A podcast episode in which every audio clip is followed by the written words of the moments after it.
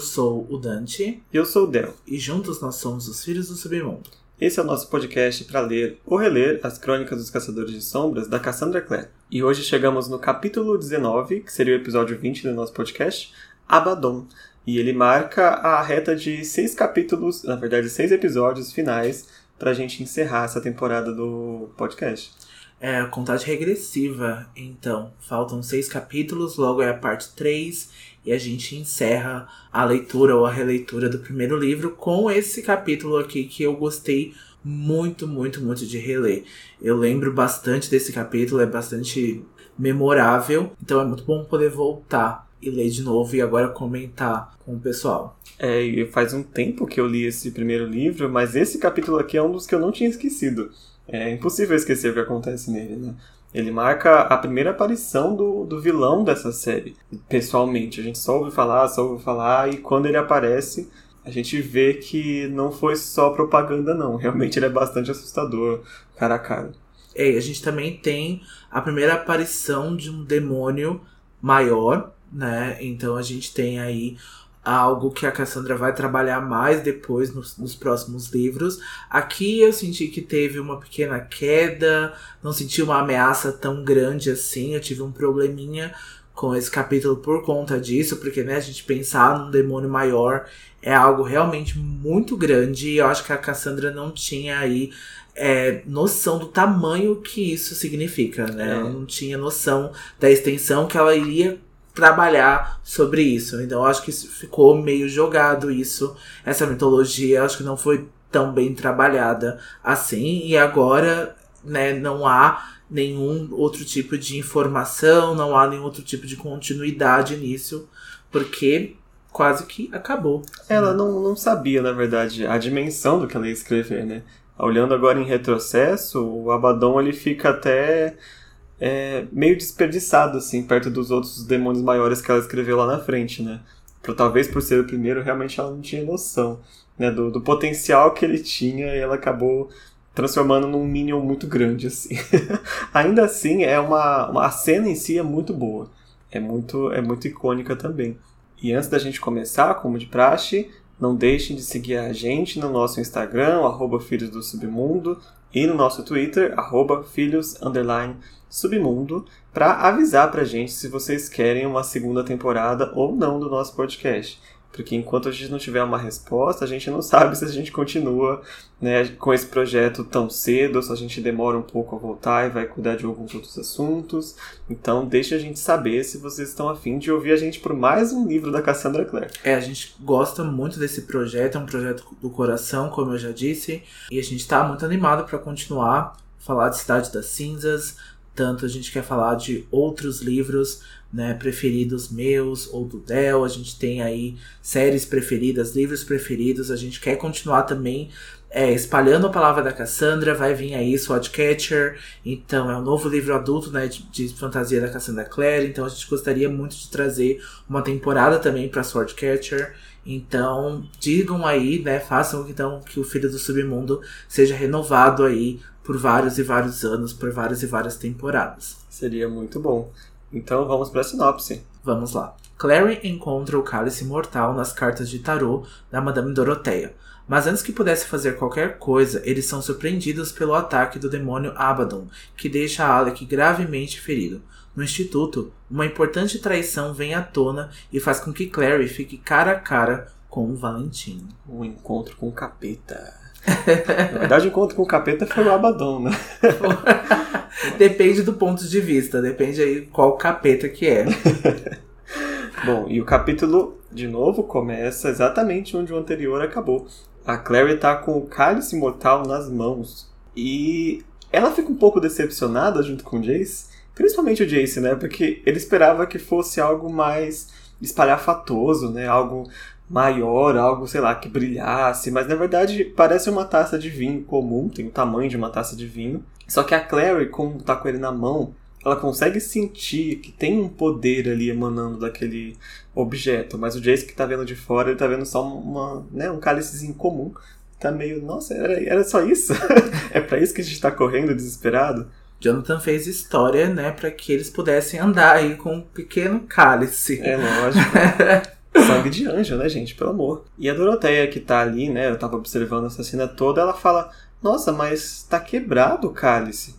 E aí todo mundo fica, ué, quebrado aonde? Na hora que ela vai botar a mão para mostrar onde tá quebrado, a Clary, opa, tira a mão. Ninguém mandou você colocar a mão. O Jace se coloca entre as duas.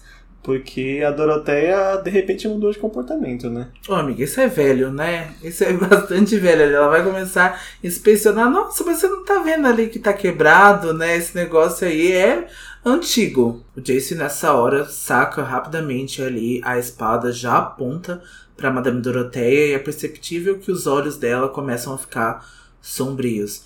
E de repente a Madame Doroteia puxa então a cortina, né, que estava tapando ali o portal, né? Então esse portal que a gente já viu também nos episódios anteriores.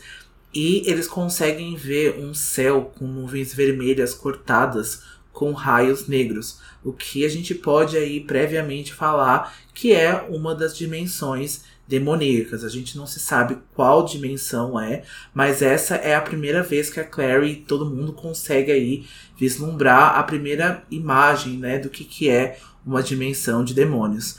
E aí uma forma escura avança na direção deles, o Jace se joga e com isso ele leva a Clary junto ao chão e a forma vai para cima da Madame Doroteia, envolve ela, transformando ela então no demônio Abaddon, né, na forma física do demônio Abaddon. Então o Abaddon ele tinha um plano preparado já para quando a Clary voltasse. Ele acho que ele não tinha ideia que o cara esse mortal estava ali já mas se a Claire voltasse para qualquer coisa, né, para casa, encontrasse a Doroteia, ele já estava preparado.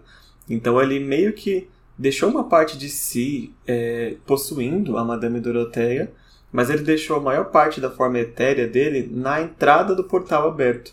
E por isso ele conseguiu ludibriar os sensores dos meninos que não conseguiram localizar o demônio, né? Só não conseguiu ludibriar o sensor nasal deles, porque eles estão sentindo esse cheiro de podre desde que eles entraram mas eles acharam que era algum demônio que tinha passado e ido embora. Mas na verdade o Abaddon já estava ali, né, só esperando o momento de entrar, que é quando a Doroteia, no caso ele possuindo a Doroteia, abriu a porta para que ele mesmo entrasse agora de corpo inteiro na, no plano terreno, né? É, a gente não sabe que momento que o Abaddon, né, é, possuiu a Madame Doroteia e essa parte aí quase que psicológica e talvez espiritual dela. A gente não sabe, né, como que a possessão funciona, porque tem várias extensões, né, tem várias histórias sobre isso, então a gente não sabe como que basicamente um demônio maior possui alguém, mas a forma etérea dele, como o Del disse, estava na, na maior parte na dimensão demoníaca, né? Então ele só passou ali na forma agora para Madame Doroteia quando achou o cálice. E a gente sabe ali por informação que o Abaddon estava trabalhando para o Valentim. Então a gente aí não tem também muito sobre essa história, qual foi o momento que o Valentim então fez essa aliança com um demônio tão importante quanto esse, porque o Abaddon, nas histórias demoníacas, né, ele é o rei do vazio, né, ele é o demônio do vazio. A gente também já explicou isso nos episódios passados, que o vazio é então para quando os demônios morrem, eles vão para esse vazio, né, para ressurgirem lá depois, e é ainda mais demônios maiores, né, demônios aí de grande importância vão para esse vazio, esperam aí, ficam em hibernação entre aspas, é, um tempo para poder voltar depois na sua forma, né? Então o Abaddon é o dono disso tudo, né? Ele é o demônio que representa esse vazio. Então é por isso que ele é tão importante e é por isso que a gente ficou tão chateado pela história dele não ter sido tão bem representada nos livros. É, a gente estava se questionando enquanto fazia o roteiro o motivo do Abaddon aceitar essa aliança, né? Porque na mão de qualquer demônio, o cálice mortal seria o fim dos caçadores de sombras. Então, qual que é a utilidade do, do para o Abaddon ajudar o Valentim, que também quer eliminar todos os demônios? Então, a gente supõe que o Valentim tem algo contra o Abaddon, mas tipo, é só suposição, porque isso não está em nenhum lugar escrito. Ou a, a Cassandra realmente subestimou o poder que o Abaddon teria na história, porque como Senhor do Vazio, a gente espera que ele seria o primeiro demônio a poder retornar do vazio mais facilmente. Mas, né, micro spoiler, essa é a última vez que a gente vê o Abaddon na série inteira. É, é, bem decepcionante mesmo. É bem, bastante decepcionante. Então a gente até estava pensando aqui o que, que o Abaddon poderia pensar, né? Ele poderia talvez criar um exército de caçadores de sombras demoníacos para si, talvez. Ele podia então corromper alguns caçadores de sombras e acabar né, com essa instituição. É o mais Por... fácil ainda, destruir o cálice, né? Destruir o cálice, exatamente. A gente não sabe, de novo, se ele tinha aí é, intenções próprias né, para o cálice, se também ele estava enganando o Valentim nisso, o Valentim acabou caindo, porque a gente sabe que as formas que os demônios pensam é bem diferente aí das pessoas. A gente sabe que também eles pensam em coisas né, mundanas, eles pensam também é, sobre traição, sobre amor, mas aí de uma forma difusa e aí um pouco diferente da nossa. Então talvez eu vou, né, aceitar que o Abaddon tinha algum plano maior por trás disso tudo. Tinha, porque ele não vai durar muito não. e nisso que o Abaddon aparece, aliás, se vocês quiserem ter uma noção de como é a aparência do Abaddon, a gente vai colocar, a gente colocou, na verdade, no Instagram um post é, com a imagem dele, para vocês poderem ver a imagem oficial que está lá no Codex dos Caçadores de Sombras. O Alec ele fica surpreso porque o Jace não percebeu aquela atividade demoníaca enquanto eles estavam é, inspecionando a casa. Mas o Jace fala que os níveis estavam baixos quando eles chegaram. De fato, a, a, o plano do Abaddon ali de se esconder no portal funcionou muito bem. Então, os meninos todos sacam as suas armas e correm para fora da casa da Doroteia. Eles vão parar naquele hall de novo lá fora. Só que quando a Isabelle chega na porta da frente, que dá pra rua, ela descobre que ela tá tá meio bloqueada. Ela não tá trancada, mas ela tá bloqueada com o que ela supõe que é algum tipo de feitiço. E quando os meninos já estão no hall, como o Del disse, um buraco se abre então no apartamento da Madame Doroteia e o Abaddon sai de lá. E aqui a gente tem a primeira descrição dele, né, física. A pele é fina, os ossos apareciam então por trás das peles e eram bastante antigos, né, de aparência bastante antiga. O rosto era de caveira com buraco nos olhos e no nariz, e havia pedaços de tecido que sobravam da Madame Doroteia, né, lembrando então que ele né, possuiu aí a forma física da Madame Doroteia e a criatura tem aí por volta de 2,80 metros e é enorme. A Clary até descreve que ele parece ter mais que dois metros e meio. Ela chegou bem perto, mas como ele anda meio curvadão assim, não dá pra ver a altura inteira. É, como já dizia Pepita, grandona pra caralho. Gigantona. E o Abaddon começa é, a falar, né? Ele exige que entreguem o cálice mortal ou eles não vão sair vivos dali. E é descrito que o Alec e a Isabelle estão muito apavorados, eles estão com os olhos arregalados, eles estão tremendo. E o Abaddon se descreve, ele fala, ele se apresenta, eu sou o demônio do abismo, o demônio do vazio, BBB, BBB. E ele fala isso que a gente falou para vocês que ele é. Então, é, ele é um demônio maior do inferno, né, Dante? É, ele é um demônio maior do inferno e ele é considerado um dos antigos, né? Assim como a Lilith por exemplo. A Lilith também é um demônio considerado como um dos antigos. E ele é referido, então, a Abaddon como o senhor dos caídos e o demônio do abismo. Ele governa o vazio, os espaços vazios entre os mundos e tem o controle sobre o vento e a escuridão uivante. E a gente já tinha explicado, então, que esses vazios é aonde os demônios, né, pelo menos os demônios maiores, vão aí quando eles pedem a sua forma etérea, né? Então eles vão pro, vazio aí para hibernação. Exatamente. E como ele é considerado um dos antigos, é, se difere dos príncipes do inferno. Mais para frente a gente vai ver os príncipes do inferno e diríamos que eles estariam então uma hierarquia abaixo dos antigos, ou pelo menos, né, em questão de poder.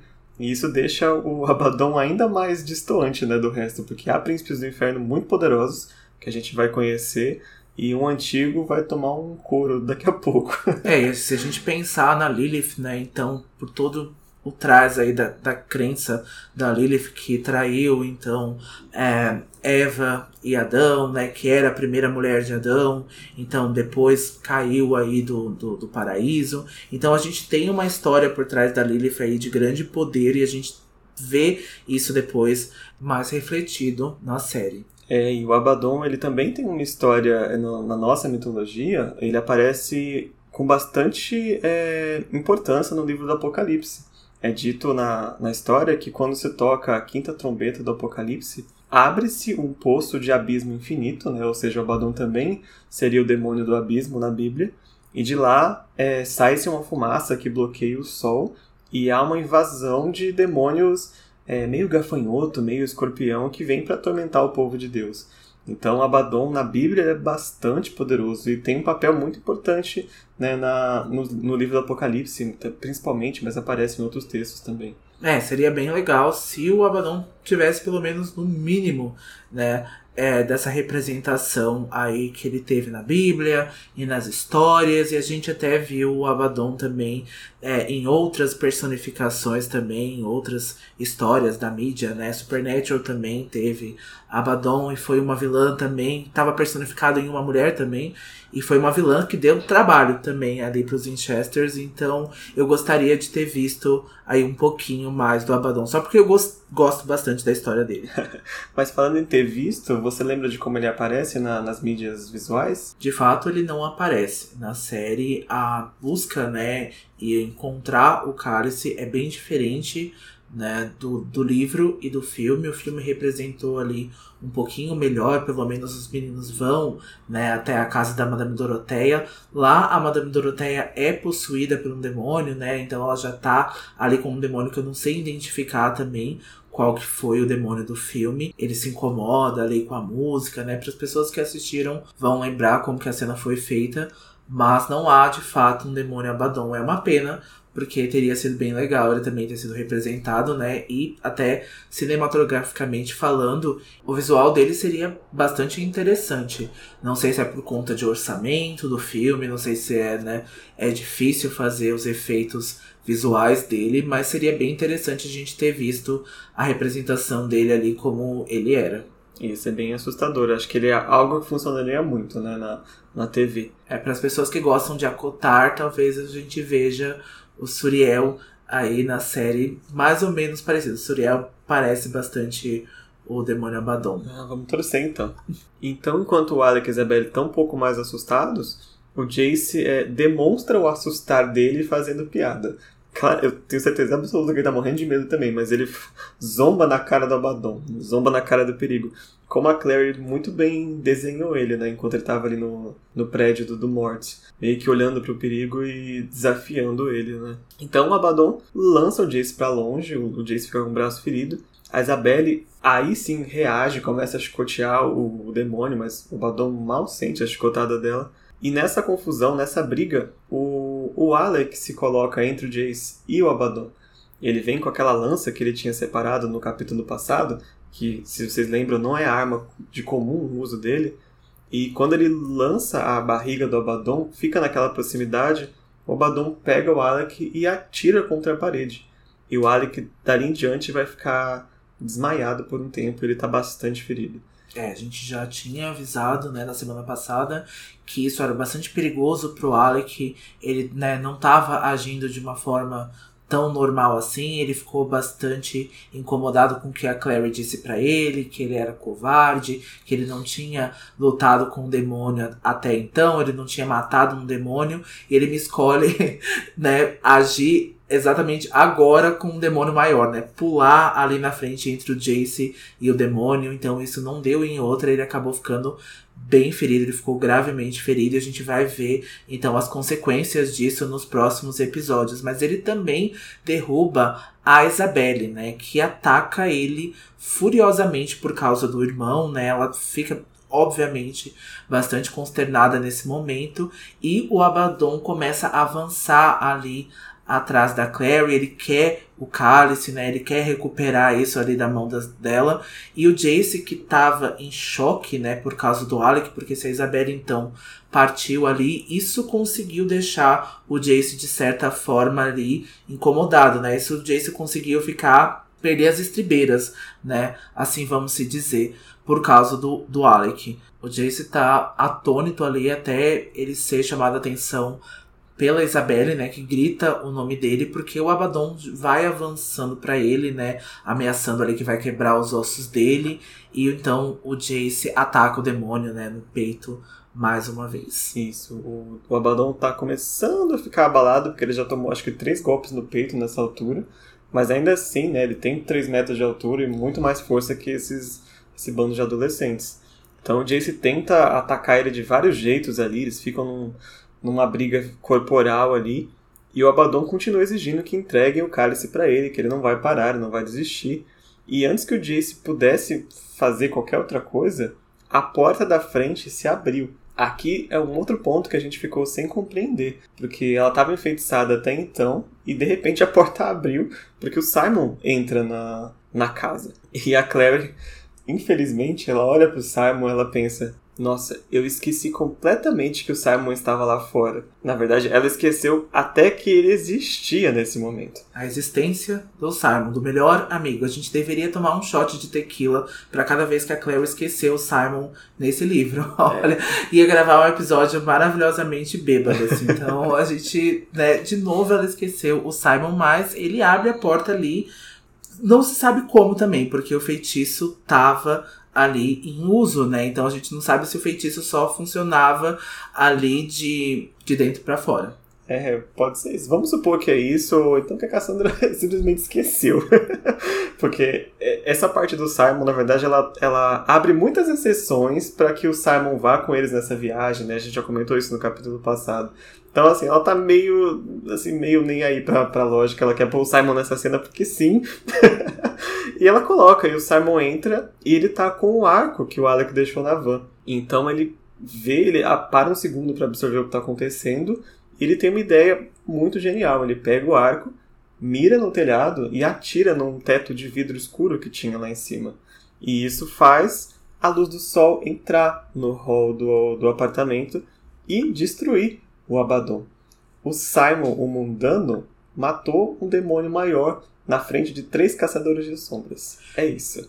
É isso, é sobre isso, gente. O Simon matou aí o demônio maior, né? O dono do abismo, o patrão do vazio. Ele matou ele, mas o Simon, né, como ele bem tinha dito, e acho que ninguém prestou atenção no episódio passado, ele tinha dito que fez aí um, um acampamento aí de seis anos onde ele treinou arquearia.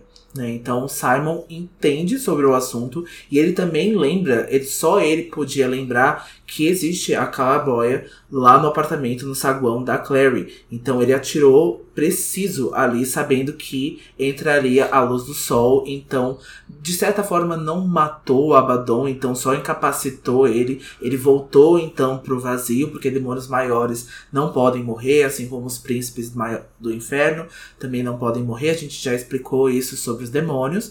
Mas então o Abaddon perde ali a sua forma etérea, ele perde essa forma no mundo, então ele vai precisar se recuperar ali. Mas né, a gente sabe que o Abaddon nunca mais voltou, né? A gente sabe que a história se passa mais ou menos em seis meses, mas até então, as, até onde os livros avançaram, né? São mais de 20 livros, o Abaddon até agora não voltou.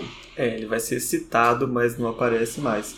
Então aqui é, foi, na verdade, três fatores de muita coincidência, né?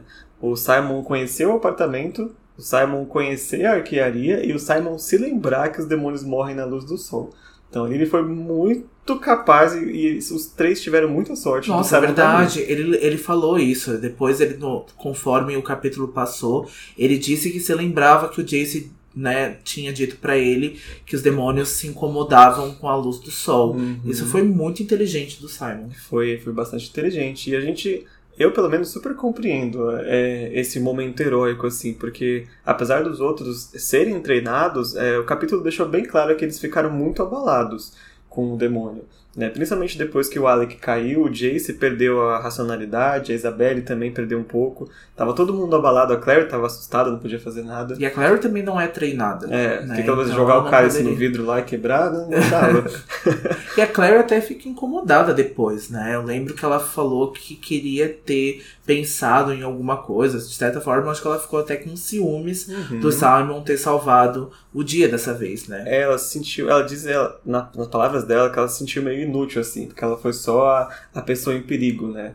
Mas o Simon até fala pra ela que ela guardou o cálice. E isso era o motivo deles terem ido até lá. Então ela teve um papel muito importante, né? Fazer o que ela podia fazer. Não só guardar, mas ter retirado o cálice da carta também, só ela podia fazer. Com certeza. Simon fica bastante espantado ali porque ele matou um demônio, que para ele eu acho que era só um demônio.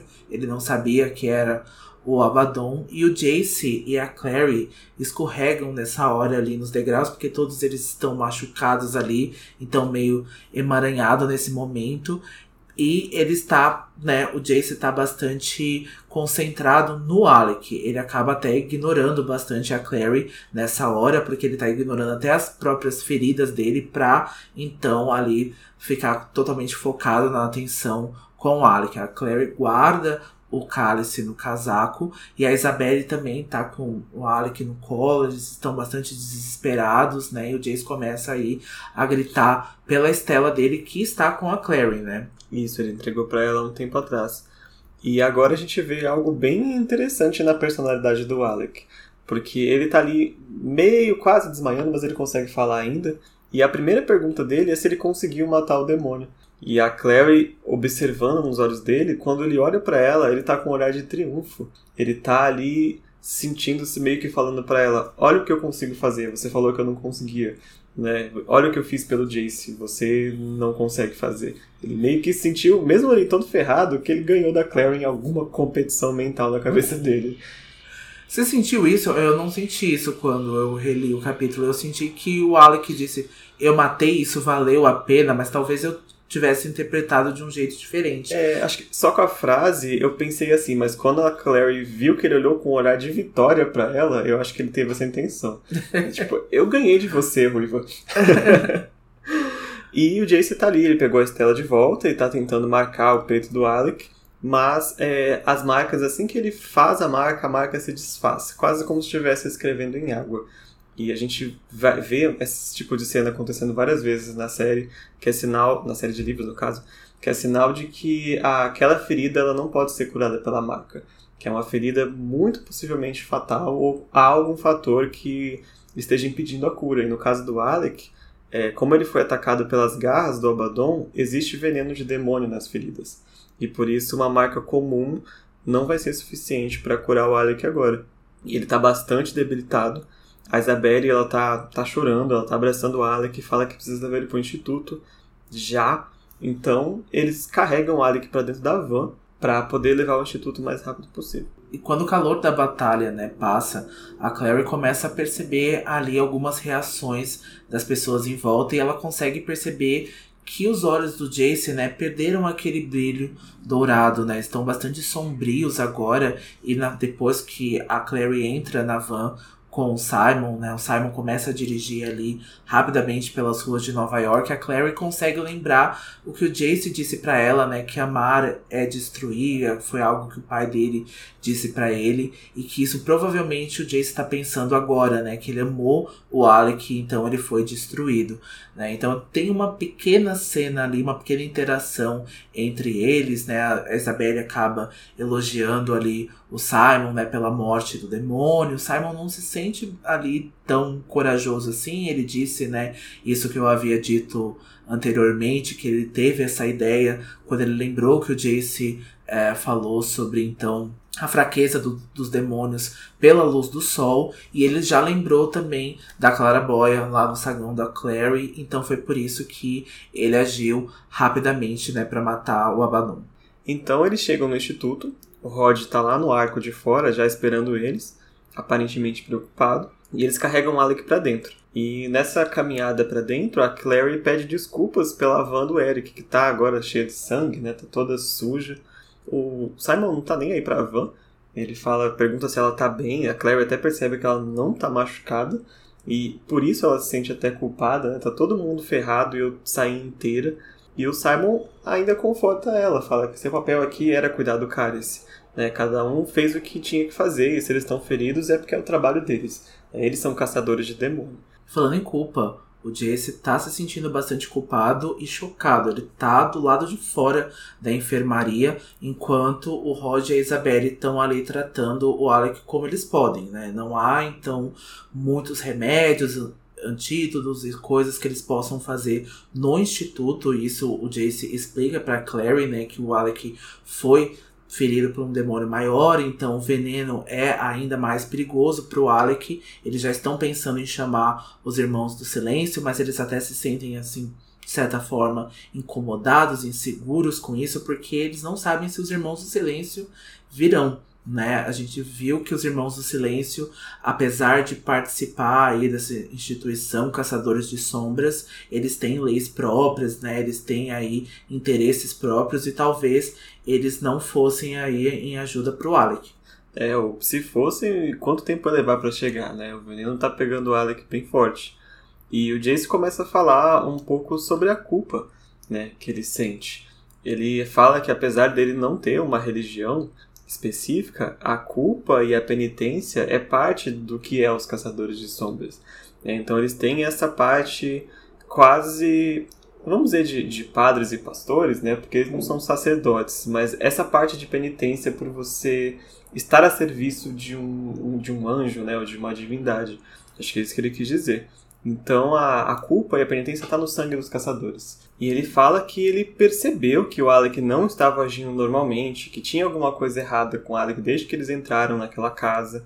Só que no momento do perigo, a única pessoa na mente dele era a Clary, não era o Parabatai dele. E por isso ele se sente culpado. Ele acha que se ele tivesse prestado atenção no Alec, ele teria evitado esse, esse acidente. Né? E no, no fundo, ele tem um pouco de razão, né? A concentração dele devia de fato estar no Parabatai dele. Não que ele seja culpado, nossa, condenando o Jace. Mas é um ponto que ele tem razão. Como o Alec também tinha razão quando ele falou que o Jace sem partir sem ele também era arriscado, né? Sim, a gente sabe o quanto o Alec não estava agindo né, dentro da sua razão e ele deveria ter prestado atenção.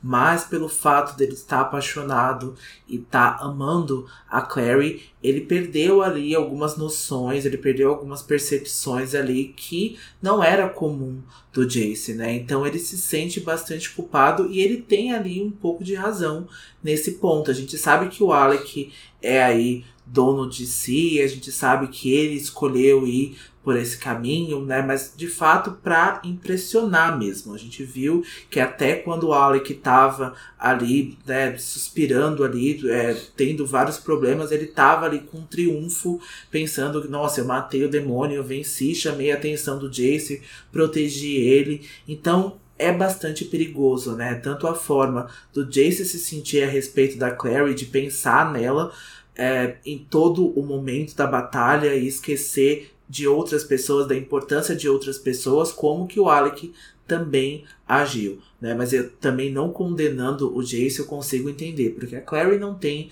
nenhum treinamento, né? E o fato disso tudo, além dele estar apaixonado por ela, levou ele a pensar e agir desse, desse modo. É, ela também estava portando o cálice, né? Tipo, ele teria vários motivos para dividir a atenção com o Alec e com a Clary, mas a gente sabe que como a paixão falou mais alto que, que a responsabilidade, né?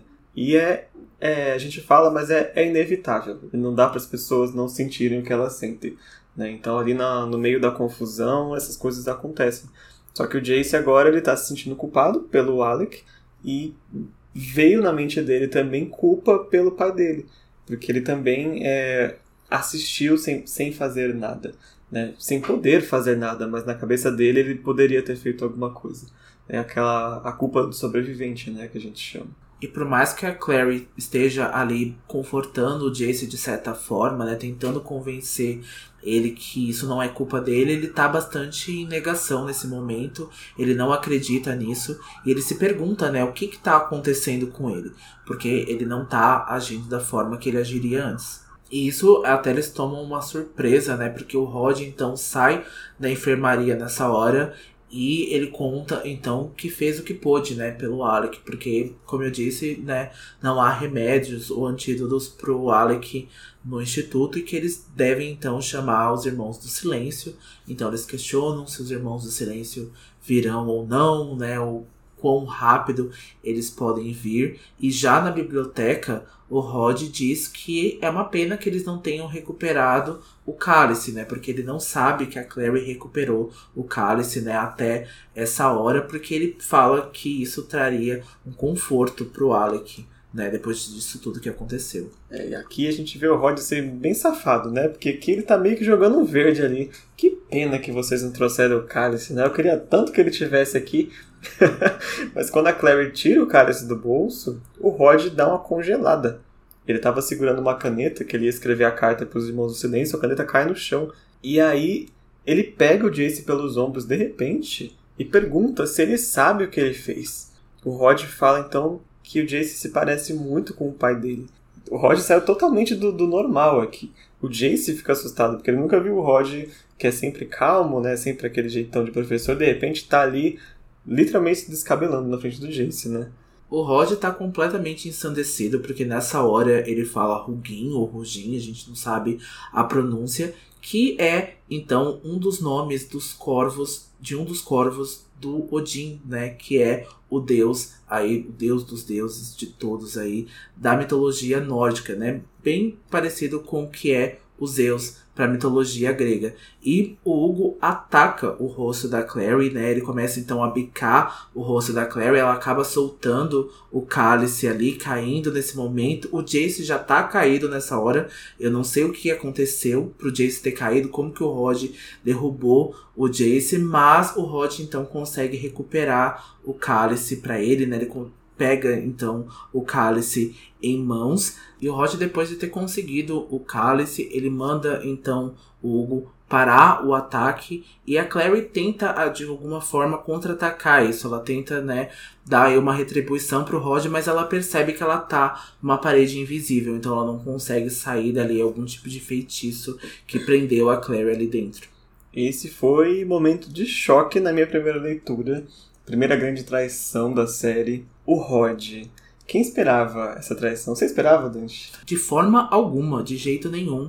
Eu não esperava isso, eu fiquei bastante surpreso. Eu vi que o Rod tinha aí muitos problemas, né, depois da ascensão. Ele que teve aí a punição, né, mais grave, né, porque essa punição era para ter ido para os Lightwoods, mas a gente já explicou também aí nos episódios passados que os Lightwoods tiveram aí alguns contatos, eles tiveram aí alguns tipos de favores e o Rod acabou pegando as piores punições, né? Ele acabou ficando preso dentro do instituto, né? Ele não pode sair, então a sua liberdade foi bastante comprometida com isso, mas eu não esperava, porque para mim ele tinha aceitado o papel de tutor dos meninos, ele tinha aceitado esse papel aí de representar isso, né, de treinar os meninos, mas ele tinha aí os seus interesses próprios, né? Ele quis então ajudar o Valentim de certa forma, ele nunca deixou, né, de estar do lado do Valentim, de ser o homem do Valentim, como ele mesmo disse.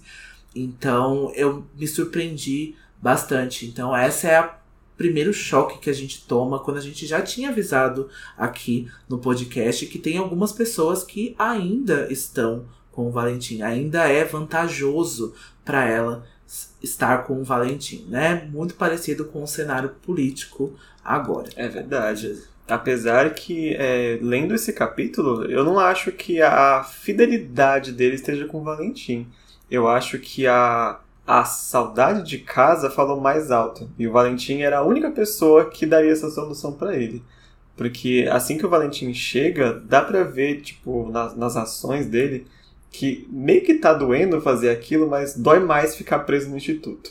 Então ele, acho que ele pesou um pouco. Eu não sei se ele tem ainda essa, essa, essa intenção de ciclo nele, de, de todos os ideais do Valentim. Eu acho que o Valentim acabou sendo a, a única pessoa que ele pode correr para sair do exílio agora. É, mas de, certa forma é muito estranho que ele correu para o exílio entregando o cálice mortal, né? Ele entregando o primeiro dos instrumentos mortais, sabendo que a guerra vai trazer talvez até a falta até a morte dele nessa guerra que o Valentim vai começar. Isso não é nenhum spoiler, né? Então é bem presumível que o Valentim vai partir para isso logo depois de ter recuperado o cálice. Então a que preço ele vendeu a liberdade dele? Então acho que ainda assim, de certa forma, o Rod acredita sim no Valentim. Ele ainda acredita nesse propósito, justamente ainda porque ele não quer dar o braço a torcer, justamente porque ele ainda passou muito tempo é, dentro do ciclo, e para ele foi muito difícil abandonar esses ideais. Eu acho que é muito possível ainda. Né? Eu acho que vários caçadores de sombras mais velhos que participaram do ciclo junto com o Valentim ainda tem esse, esse, essa queda, né? Por isso. Pelos ideais.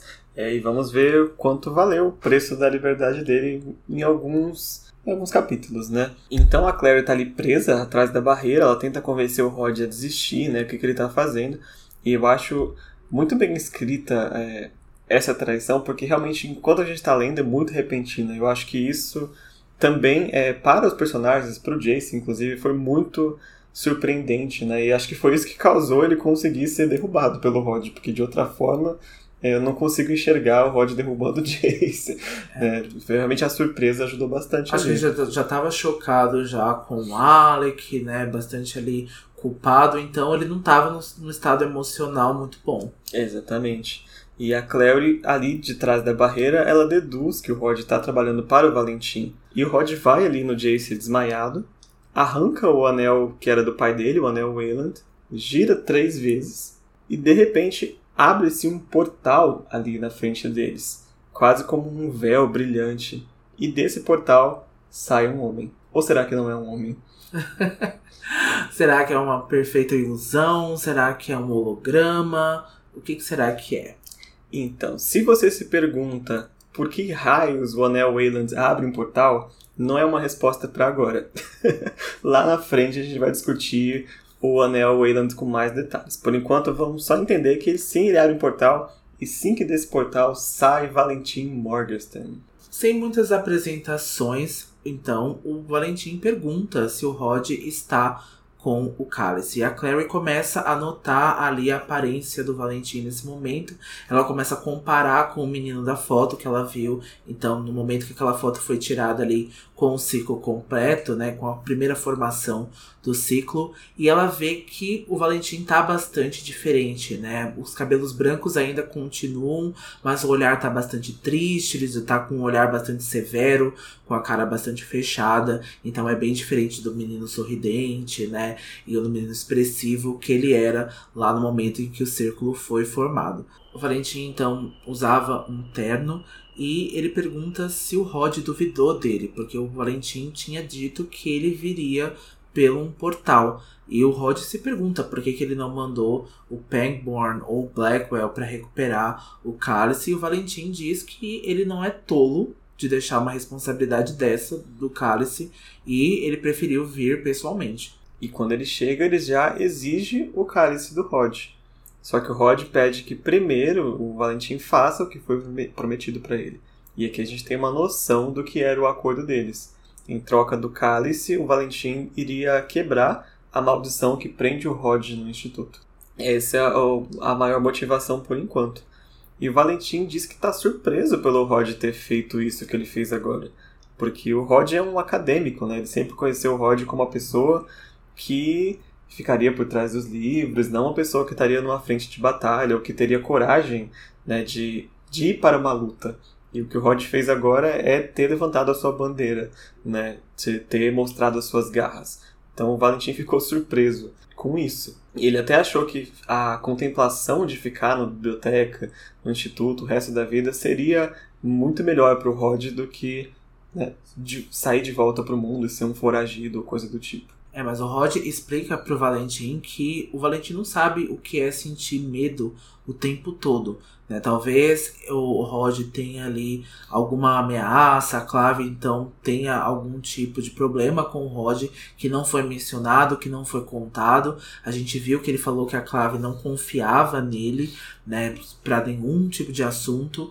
Então o Rod estava o tempo todo com medo, ele estava o tempo todo ali solitário. Então foi por isso que nesse primeiro momento houve essa traição, né? Então ele quis decidir entregar o cálice pro Valentim para quebrar esse exílio. Eu posso chutar que com o retorno do Valentim, o Rod ficaria em muito perigo, porque ele é um dos ex-membros do ciclo, né?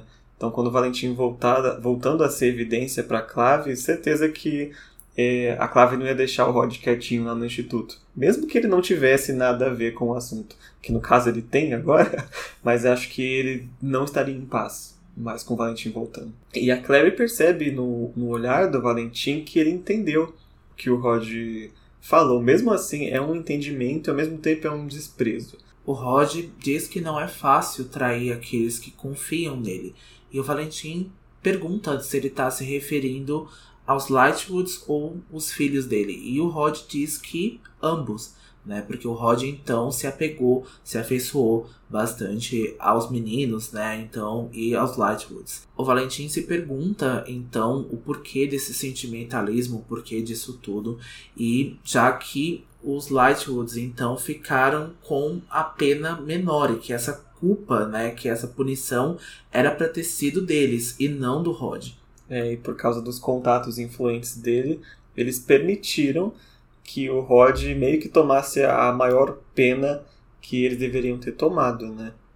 Enquanto os Lightwoods poderiam voltar para casa, né? Eles podem voltar ali para as pequenas missões ali em Idris, então eles têm aí algum tipo de certa influência ainda, eles têm um papel bem importante. É, e o Rod até tenta, vamos dizer, passar o um pano, dizer que eles fizeram o que qualquer um teria feito. Mas o Valentim fala que ele não faria isso e o Rod também não faria isso. Eles não fariam outro membro do ciclo tomar uma culpa que não fosse deles. Aqui eu acho que o Valentim mentiu, porque eu vi, vi no passado do Valentim ele deixando muitas pessoas tomarem a culpa pelo que ele fez. Inclusive ele mesmo não assumiu nada do que ele fez. Pelo menos em questões de penalidade, né? Então ele tá sendo um pouquinho hipócrita aqui. Talvez. Então, depois dessa conversa, o Rod vai se referir ao Jace e o Valentim muda de postura. De repente, ele fica mais sério e ele fala que ele não pode falar do Jace. E ele pergunta por que, que o Jace está inconsciente no chão. Ele, né, ele, achou que o Rod feriu ele de alguma forma.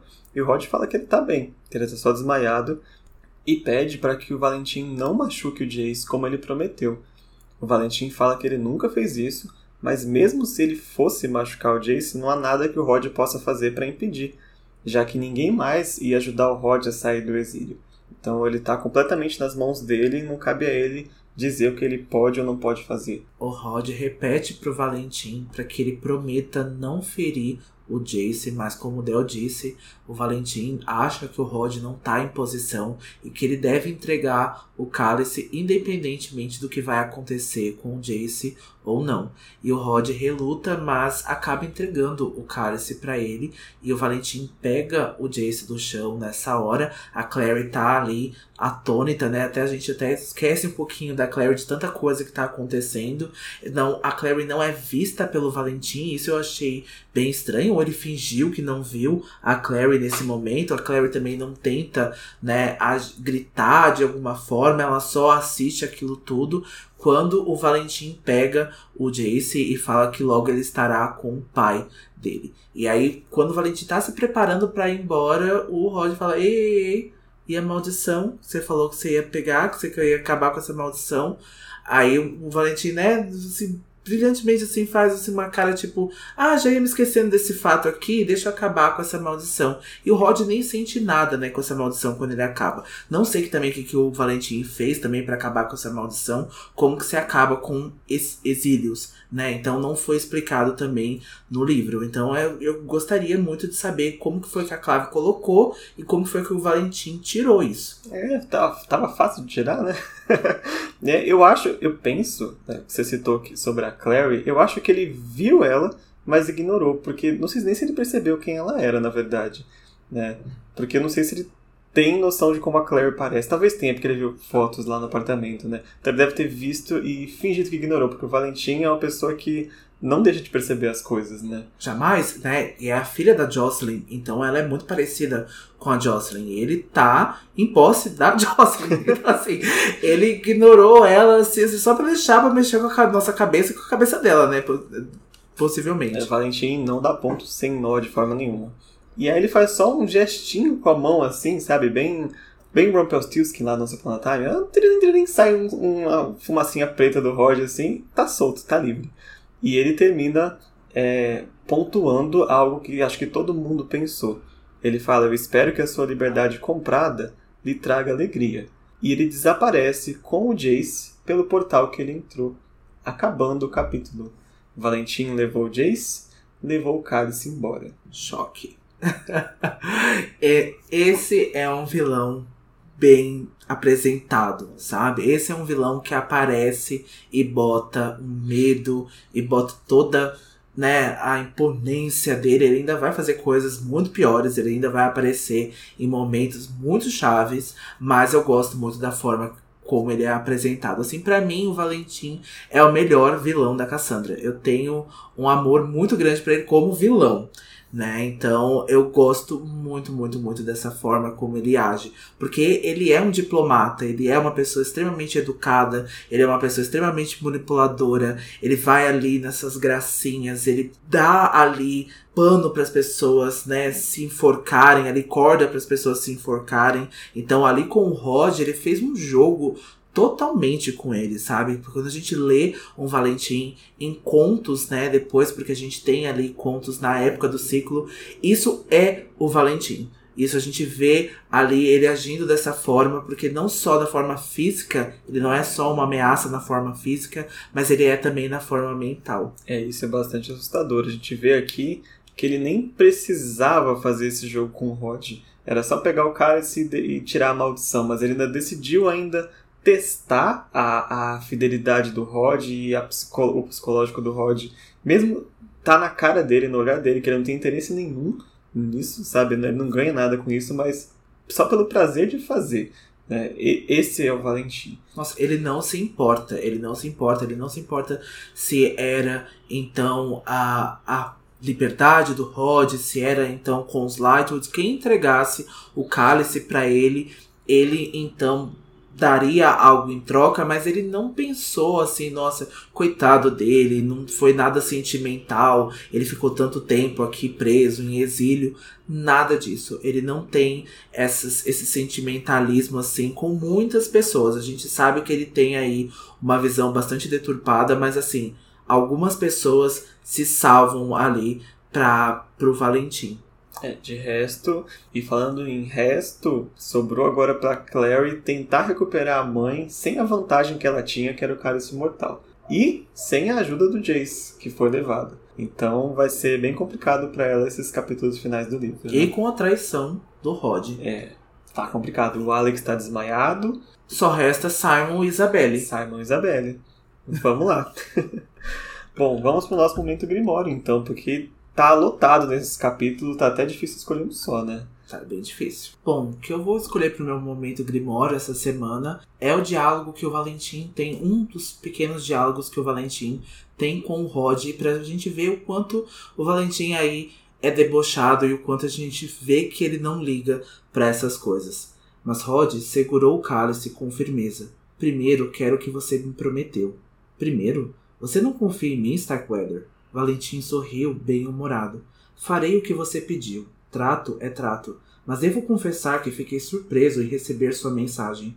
Não achei que fosse se incomodar com a vida de contemplação oculta, por assim se dizer. Você nunca foi muito de campo de batalha.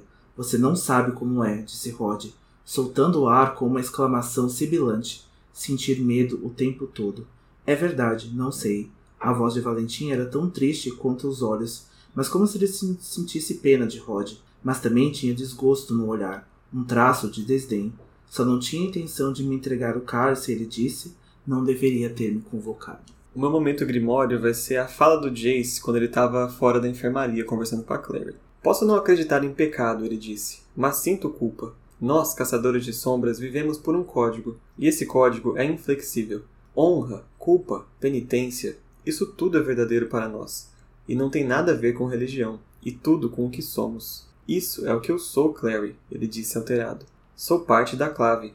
Está no meu sangue e nos meus ossos. Então me diga, se está tão certa de que isso não foi minha culpa, por que meu primeiro pensamento ao ver Abaddon não foi pelos meus companheiros, mas por você? Momentos tensíssimos nesse capítulo e a gente tem aí mais surpresas para o próximo. O próximo capítulo então vai ser o último capítulo da parte 2 e a gente vai então começar a terceira e última parte do livro. Tem só três capítulos e o epílogo, mas é a última parte então de Cidade dos Ossos. É, o final. Eu adoro o final desse livro, mas tem o momento que divide águas na série, né? Nesse final. Que a gente vai chegar lá na hora oportuna, né? Como Cassandra disse, esse momento salvou a vida dela. Salvou essa série de ser só mais uma série de fantasia. E é esse momento específico que difere tanto Instrumentos Mortais e a Cassandra de outros autores de fantasia. É, mas não vamos pôr o carro na frente dos bois, que tem um passinho para chegar lá ainda. então, antes de ir embora, não deixem de seguir a gente nas nossas redes sociais. Lembrando, nosso Instagram é arroba Filhos do Submundo e o nosso Twitter é arroba Filhos Submundo. E também não deixe de nos avaliar nas suas plataformas digitais, nas suas plataformas de áudio preferida lá no iTunes. É isso. E não se esqueçam, todas, todas as histórias são verdadeiras. Até semana que vem. Tchau!